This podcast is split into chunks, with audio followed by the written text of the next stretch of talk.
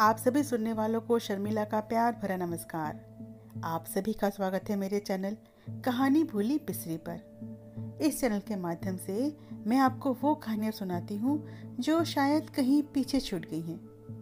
तो लीजिए प्रस्तुत है आज की कहानी। कहानी को लिखा है गुरुदेव रविन्द्रनाथ टैगोर जी ने और कहानी का नाम है महामाया। तो लीजिए प्रस्तुत है कहानी महामाया। महामाया और राजीव लोचन दोनों नदी के किनारे एक पुराने खंडहर मंदिर में जाकर मिले। महामाया ने मुँह से कोई बात न कहकर अपनी स्वाभाविक गंभीर दृष्टि से जरा कुछ तिरस्कार के साथ राजीव की ओर देखा। उसका मतलब ये था कि तुम किस बूते पर आज बेवक्त मुझे यहाँ बुला लाए हो? मैं अब तक तुम्हारी सभी बातें मानती आई हूँ, इसी से तुम्हारी हिम्मत इतनी बढ़ गई है। राजीव लोचन वैसे ही महामाया से डरता था। उस पर उसका ये चितवन बेचारा डर गया। संभल कर कुछ कहना चाहता था, पर उसकी इस आशा पर उसी क्षण पानी फिर गया। और अब इस मिलन का जल्दी से कोई न कोई कारण बिना बताए उसे छुटकारा मिलता नहीं दिख रहा था। इसी से वो जल्दी में कह बैठा महामाया मैं चाहता हूँ कि यहाँ से कहीं भाग चले और वहाँ जाकर दोनों ब्याह कर ले। राजीव जिस बात को कहना चाहता था, बात तो उसने ठीक वही कही। किंतु जो भूमिका वो सोच कर आया था, वो न जाने कहाँ गुम हो गई। उसकी बात बिल्कुल नीरस और निलंकार हुई। यहाँ तक कि सुनने में भी भद्दी और अजीब सी लगी। वो खुद भी सुनकर भौचक्का सा रह गया। और भी दो चार बात जोड़कर उस बात को जरा नरम बना देने की ताकत उसमें ना रही।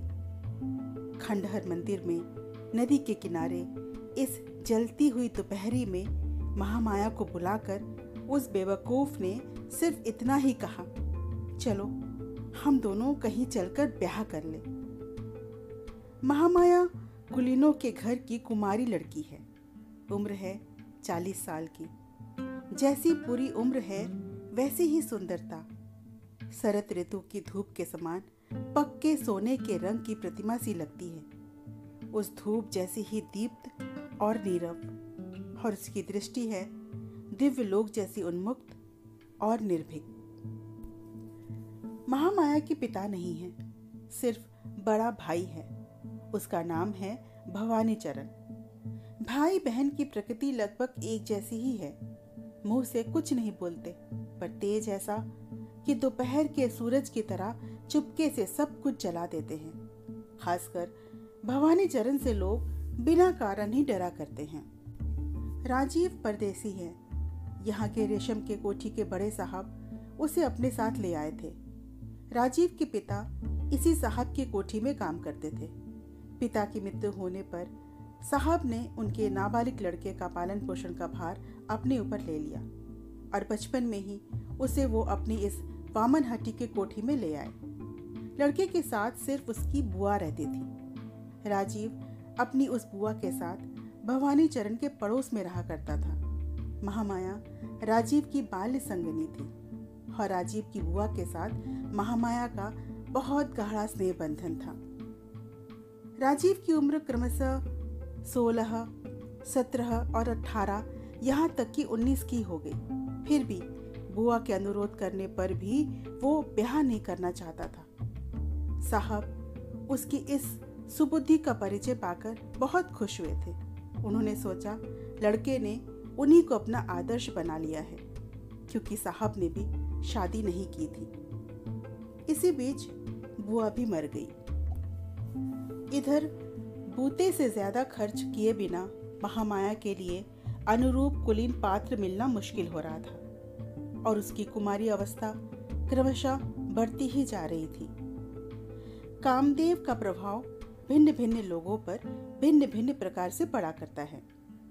उनके प्रभाव में आकर राजीव अपने मन की दो बात कहने के लिए कोई न कोई मौका ढूंढ रहा था, किंतु महामाया उसे मौका नहीं देती थी। असल में उसकी निस्तब्ध, गंभीर दृष्टि राजीव के व्याकुल हृदय में एक तरह का डर पैदा कर देती थी। और आज सैकड़ों बार कसम खाने के बाद राजीव महामाया को इस खंडहर मंदिर में ला सका था। उसने सोचा कि जो कुछ उसे कहना है, आज सब कुछ कह सुन लेगा। इसके बाद या तो ज़िंदगी भर सुख से रहेगा, नहीं तो प्राण त्याग देगा। और जीवन के एक ऐसे संकट के दिन में राजीव सिर्फ़ इतना ही कह पाया, चलो, ब्याह कर लें। और उसके बाद पाठ भूले हुए विद्यार्थी की तरह सक पकाकर चुप रह गया। महामाया को मानो ये आशा ना थी कि राजीव उससे ऐसा प्रस्ताव कर बैठेगा। इसलिए वो चुपचाप कुछ देर तक वहीं खड़ी रही। दोपहरी की बहुत सी अनिर्दिष्ट करुण ध्वनि होती है। वो सब इस सन्नाटे में फूट निकली। हवा से मंदिर का आधा टूटा हुआ दरवाज़ा खुलने और बंद होने लगा। कभी मंदिर के झरोखे में बैठा हुआ कबूतर गुटरुगु गुटरुगु करता तो कभी बाहर सेमर के पेड़ पर बैठा हुआ कटफोड़ू खुट खुट करता। कभी सूखे पत्तों के ऊपर से सरसर करती हुई गिरगिट निकल जाती। तो कभी सहसा मैदान की तरफ़ से हवा का एक ज़ोर का झोंका आता और उससे तमाम पेड़ों के पत्ते झर झर अंतरनाद कर उठते। बीच बीच में सहसा नदी का पानी जाग उठता और टूटे घाट की सीढ़ियों पर छल छल छपक छपक चोट करने लगता। राजीव को महामाया के मुँह की ओर देखने का साहस ना हुआ। वो मंदिर के भीत के सहारे, सबने किसी हालत में चुपचाप खड़ा खड़ा नदी के पानी की ओर देखता रहा। कुछ देर बाद मुँह फेर कर राजीव ने फिर एक बार भिखारी की तरह महामाया के मुँह की ओर देखा। महामाया ने सिर हिलाकर कहा, नहीं राजीव, ऐसा नहीं हो सकता। महामाया का सिर ज्यों ही हिला, राजीव की आशा भी उसी वक्त ज़मीन पर पछाड़ खाकर गिर पड़ी। कारण, राजीव अच्छी तरह से जानता था कि महामाया का सिर महामाया के अपने मतानुसार ही हिलता है और किसी की मजाल नहीं कि उसे उसके मत से विचलित कर सके। अपने कुल का ज़बरदस्त अभिमान स्रोत महामाया के वंश में न जाने कितने युगों से बहता चला आ रहा है। भला आज वो राजीव जैसे अकुलीन ब्राह्मण के साथ ब्याह करने के लिए कैसे राज़ी हो सकती है? प्रेम होना और बात है, और ब्याह करना और बात। कुछ भी हो, महामाया समझ गई थी कि उसके अपने ही विचारहीन, ढीले, ढाले व्यवहार के कारण राजीव का दिमाग इतना बढ़ गया है, और वो उसी वक्त वहाँ से चली जाने को तैयार हो गई। राजीव ने हालत देखकर जल्दी से कहा, महामाया मैं कल ही यहाँ से जा रहा हूँ। महामाया ने पहले तो सोचा कि अब उसे ऐसा भाव दिखाना चाहिए कि चाहे जाओ या रहो, इससे उसे क्या मतलब? पर दिखा ना सकी। पैर उठाना चाहा, पर उठा नहीं। उसने शांत भाव से पूछा, क्यों जा रहे हो? राजीव ने कहा, हमारे साहब का यहाँ से सोनापुर तबादला हो गया है। वे जा रहे हैं और मुझे भी साथ लेते जाएँगे। महामाया देर तक चुपचाप खड़ी रही। सोचने लगी, दोनों के जीवन की गति दो तरफ़ है।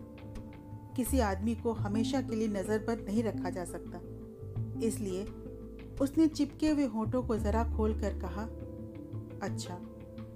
और इतना कहकर वो जाने को तैयार हुई। इतने में राजीव ने चौक कर कहा, भवानी बाबू। महामाया ने देखा भवानी चरण मंदिर की तरफ़ आ रहे हैं। वो समझ गई कि उन्हें सब पता लग गया है। राजीव ने महामाया पर विपत्ति आते देख मंदिर की टूटी दीवार फांद कर भागने की कोशिश की, किंतु महामाया ने उसका हाथ पकड़कर उसे रोक लिया।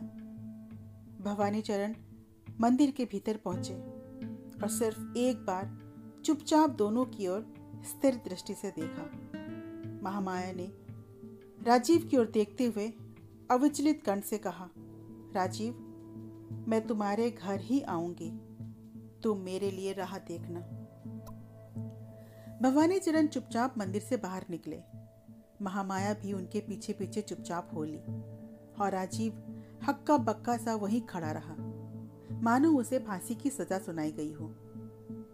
उसी दिन रात को भवानी चरण ने एक कसुमी रंग की रेशमी साड़ी लाकर महामाया को दी। और कहा, इसे पहन कर आओ। महामाया उसे पहन आई। उसके बाद वो बोले, चलो, मेरे साथ चलो। आज तक भवानी चरण की आज्ञा तो दूर रही, इशारे तक का भी किसी ने उल्लंघन नहीं किया था। महामाया ने भी नहीं। उसी रात को दोनों नदी के किनारे शमशान की ओर चल दिए। शमशान घाट ज़्यादा दूर न था। वहाँ गंगा यात्री के घर में एक वृद्ध ब्राह्मण मौत की घड़ियाँ गिन रहा था। उसकी खटिया के पास जाकर दोनों खड़े हो गए। घर के एक कोने में एक पुरोहित ब्राह्मण भी मौजूद था। भवानी चरण ने उससे इशारे में कुछ कहा। वो शीघ्र ही शुभ अनुष्ठान की तैयारियाँ करके पास आकर खड़ा हो गया। महामाया समझ गई कि इस मौत के मेहमान के साथ उसका शुभ विवाह होगा। उसने रत्ती भर भी विरोध नहीं किया। पास ही जलती हुई दो चिताओं के प्रकाश में, उस अंधेरे से घर में मृत्यु यंत्रणा के आंत्र ध्वनि के साथ अस्पष्ट मंत्रोच्चारण मिलाकर महामाया का विवाह कर दिया गया। जिस दिन ब्याह हुआ, उसके दूसरे दिन ही महामाया विधवा हो गई। इस दुर्घटना से विधवा को रंच मात्र भी शोक न हुआ। और राजीव भी अकस्मात महामाया के विवाह की खबर पाकर जैसा वज्राहत हुआ था वैदव संभात से ठीक वैसा ही प्रसन्न भी हुआ। किंतु ये भाव ज़्यादा देर तक टिक न सका। तुरंत ही उस पर एक और संवाद की बिजली सी टूट पड़ी, जिससे वो तत्काल ही पछाड़ खाकर गिर पड़ा। समाचार ये था कि शमशान में आज बड़ी धूम है। महामाया सती हो रही है। पहले तो उसने सोचा कि साहब को खबर दे दे। और उनकी मदद से इस अमानुषिक अत्याचार को रोकने की कोशिश करे। उसके बाद उसे ख्याल आया कि साहब तो सोनापुर रवाना हो चुके हैं। वो राजीव को भी साथ ले जाना चाहते थे, पर राजीव ने एक महीने की छुट्टी ले ली। महामाया ने उसे वचन दिया है कि तुम मेरे लिए राह देखना। उसकी वो किसी भी तरह उपेक्षा नहीं कर सकता है। अभी तो उसने महीने भर की छुट्टी ली है। आवश्यकता पड़ने पर दो महीने, तीन महीने की छुट्टी ले लेगा और अंत में साहब की नौकरी छोड़कर दर दर भीख मांगकर गुजारा करेगा, किंतु फिर भी ज़िंदगी भर वो महामाया की राह देखना न छोड़ेगा। उधर महामाया के हाथ पैर बांधकर यथा समय चिता पर रख के उसमें आग लगा दी गई। आग भी खूब जोरों की जल उठी, लेकिन ठीक उसी वक्त बड़े ज़ोर की आंधी आई और मूसलाधार पानी पड़ने लगा। जो दाह संस्कार करने आए थे, वे जल्दी से गंगा यात्री वाली कोठरी में जा छुपे और भीतर से किवाड़ बंद कर लिए। सभी जानते हैं कि ऐसी आंधी तूफ़ान में चिता बुझते देर नहीं लगती। इस बीच महामाया के हाथों में बंधा हुआ कपड़ा जलकर भस्म हो गया और उसके हाथ मुक्त हो गए। असह दाह वेदना में मुँह से कुछ बोल न सकी। तुरंत उठकर बैठ गई और पैर की रस्सी खोल डाली। उसके बाद जगह जगह जली हुई साड़ी से किसी तरह देह ढक कर लगभग नंगी सी चिता से उठकर पहले अपने घर गई। घर में कोई ना था, सब शमशान में थे। दिया जलाकर, एक धोती पहनकर महामाया ने एक बार दर्पण में अपना मुँह देखा और देखते ही दर्पण ज़मीन पर दे मारा। फिर कुछ देर खड़ी खड़ी कुछ सोचती रही। उसके बाद मुँह पर लंबा घूंघट खींचा और राजीव के घर की ओर चल दी। शाम के वक्त राजीव पागल की तरह दौड़कर या तो आत्महत्या या ऐसा ही कोई भीषण कांड कर डालने की तैयारी कर रहा था। इतने में बड़े ज़ोर की आंधी आ गई और मूसलाधार वर्षा होने लगी। ऐसी ज़ोर की आंधी चली कि राजीव को मालूम हुआ, मानो अभी उसके सिर पर मकान ही टूट पड़ेगा। फिर जब उसने देखा कि उसके अंतकरण के समान बाहरी प्रकृति में भी एक प्रलय सा उठ खड़ा हुआ है, तब उसे कुछ शांति सी मिली। उसे ऐसा लगने लगा कि मानो स्वयं प्रकृति ने ही उसकी तरफ़ से एक तरह का प्रतिकार करना शुरू कर दिया है। वो खुद जितनी शक्ति का प्रयोग करना चाहता था किंतु कर नहीं सकता था। स्वयं प्रकृति ही आकाश पाताल एक करके, उससे कहीं ज़्यादा शक्ति का प्रयोग करके उसका काम पूरा कर रही है। इसी समय बाहर से किसी ने दरवाजे पर ज़ोर का धक्का मारा। राजीव ने झटपट उठकर किवाड़ खोल दिए। घर में भीगे कपड़े पहने हुए एक स्त्री ने प्रवेश किया। मुँह पर लंबा घूंघट था। राजीव ने उसी समय पहचान लिया। ये तो महामाया है। उसने आवेग भरे कंठ में पूछा, महामाया, तुम चिता से उठकर आई हो? हाँ राजीव, मैंने तुमसे वादा किया था कि मैं तुम्हारे घर आऊँगी। उसी प्रतिज्ञा का पालन करने आई हूँ मैं। किंतु राजीव, मैं अब ठीक पहले की वो मैं नहीं हूँ। मेरा सब कुछ बदल गया है। सिर्फ़ मैं अपने मन में वही महामाया हूँ। अब बोलो राजीव अभी मैं अपनी चिता में वापस जा सकती हूँ। बोलो राजीव और अगर तुम प्रतिज्ञा करो कि कभी भी तुम मेरा घूंघट ना खोलोगे, मेरा मुँह न देखोगे तो मैं ज़िंदगी भर तुम्हारे साथ रह सकती हूँ। राजीव ने जल्दी से कहा, तुम जैसे चाहो वैसे रहना महामाया। तुम मुझे छोड़कर जाओगी तो मैं नहीं जी सकूँगा। तो अभी चलो। तुम्हारे साहब जहाँ गए हैं, मुझे वहीं ले चलो। घर में जो कुछ था, सब छोड़ छाड़ कर राजीव महामाया को लेकर उसी आंधी में निकल पड़ा। ऐसी आंधी चल रही थी कि खड़ा होना कठिन था। आंधी के ज़ोर से कंकड़ियाँ उड़ उड़कर बंदूक के छर्रों की तरह देह में चुभने लगी। दोनों इस डर से कि कहीं कोई पेड़ सिर पर ना टूट पड़े, सड़क छोड़कर खुले मैदान से होकर चलने लगे। आंधी का ज़ोर पीछे से धक्का देने लगा। मानो इन्हें इस लोक से छीनकर प्रलय की ओर उड़ाए ले जा रही हो। महामाया अब राजीव के पास ही रहती है, किंतु राजीव के जीवन में सुख नहीं। ज़्यादा कुछ नहीं, दोनों के बीच सिर्फ़ एक घूंघट का व्यवधान है। एक तो वैसे ही महामाया की हमेशा की निस्तब्ध, नीरव प्रकृति है। उस पर, इस घूंघट के भीतर की निस्तब्धता, पहले से दूनी असह्य मालूम होने लगी। राजीव अब ऐसे रहने लगा, जैसे उसे मौत की एक चलती फिरती पुतली ने घेर रखा हो। वो पुतली उसके जीवन को आलिंगन करके प्रतिदिन मानो उसे छीण से छीणतर किए दिए जा रही हो। राजीव पहले जिस महामाया को जानता था, उसे तो उसने खो दिया। अब तो वो सिर्फ़ उसकी सुंदर बाल स्मृति को ही अपने जीवन का सहारा बनाकर जी सकता है। किंतु उसमें भी ये घूंघट वाली पुतली हमेशा उसके आसपास रहकर भरसक बाधा पहुंचाती रहती है। वो सोचता है, महामाया तो महाभारत के कर्ण की तरह स्वाभाविक कवच धारणी है। वो अपने स्वभाव के चारों तरफ़ एक आवरण लेकर पैदा हुई है। उसके बाद बीच में फिर मानो एक और बार जन्म लेकर फिर एक और आवरण ले आई है। रात दिन पास रहते हुए भी वो इतनी दूर चली गई है कि मानो राजीव से उसके पास तक नहीं पहुँचा जाता। ये दोनों संग रहित साथी भिन्न भिन्न प्राणी के रूप में बहुत दिन तक एक साथ बने रहे। एक दिन वर्षा ऋतु में शुक्ल पक्ष की दशमी की रात को बादल फटे और चाँद दिखाई दिया। स्थिर चांदनी रात सोती हुई पृथ्वी के सराहने बैठी जागरण कर रही थी। उस रात को बिछौने से उठकर राजीव भी अपनी खिड़की के पास जाकर बैठा। बाहर बगीचे के अंधेरे में खड़े हुए पेड़ों के उस पार शांत, स्थिर सरोवर मचे हुए चांदी के थाल सा चमक रहा था। आदमी ऐसे समय में साफ़ साफ़ कोई बात सोच सकता है या नहीं, बताना मुश्किल है। किंतु हाँ इतना कहा जा सकता है कि उसका संपूर्ण अंताकरण किसी एक दिशा में प्रभावित हुआ करता है। मालूम नहीं राजीव ने क्या क्या सोचा।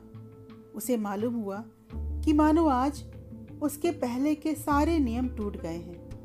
आज इस वर्षा की रात ने उसके सामने अपने बादल का घूंघट खोल दिया है।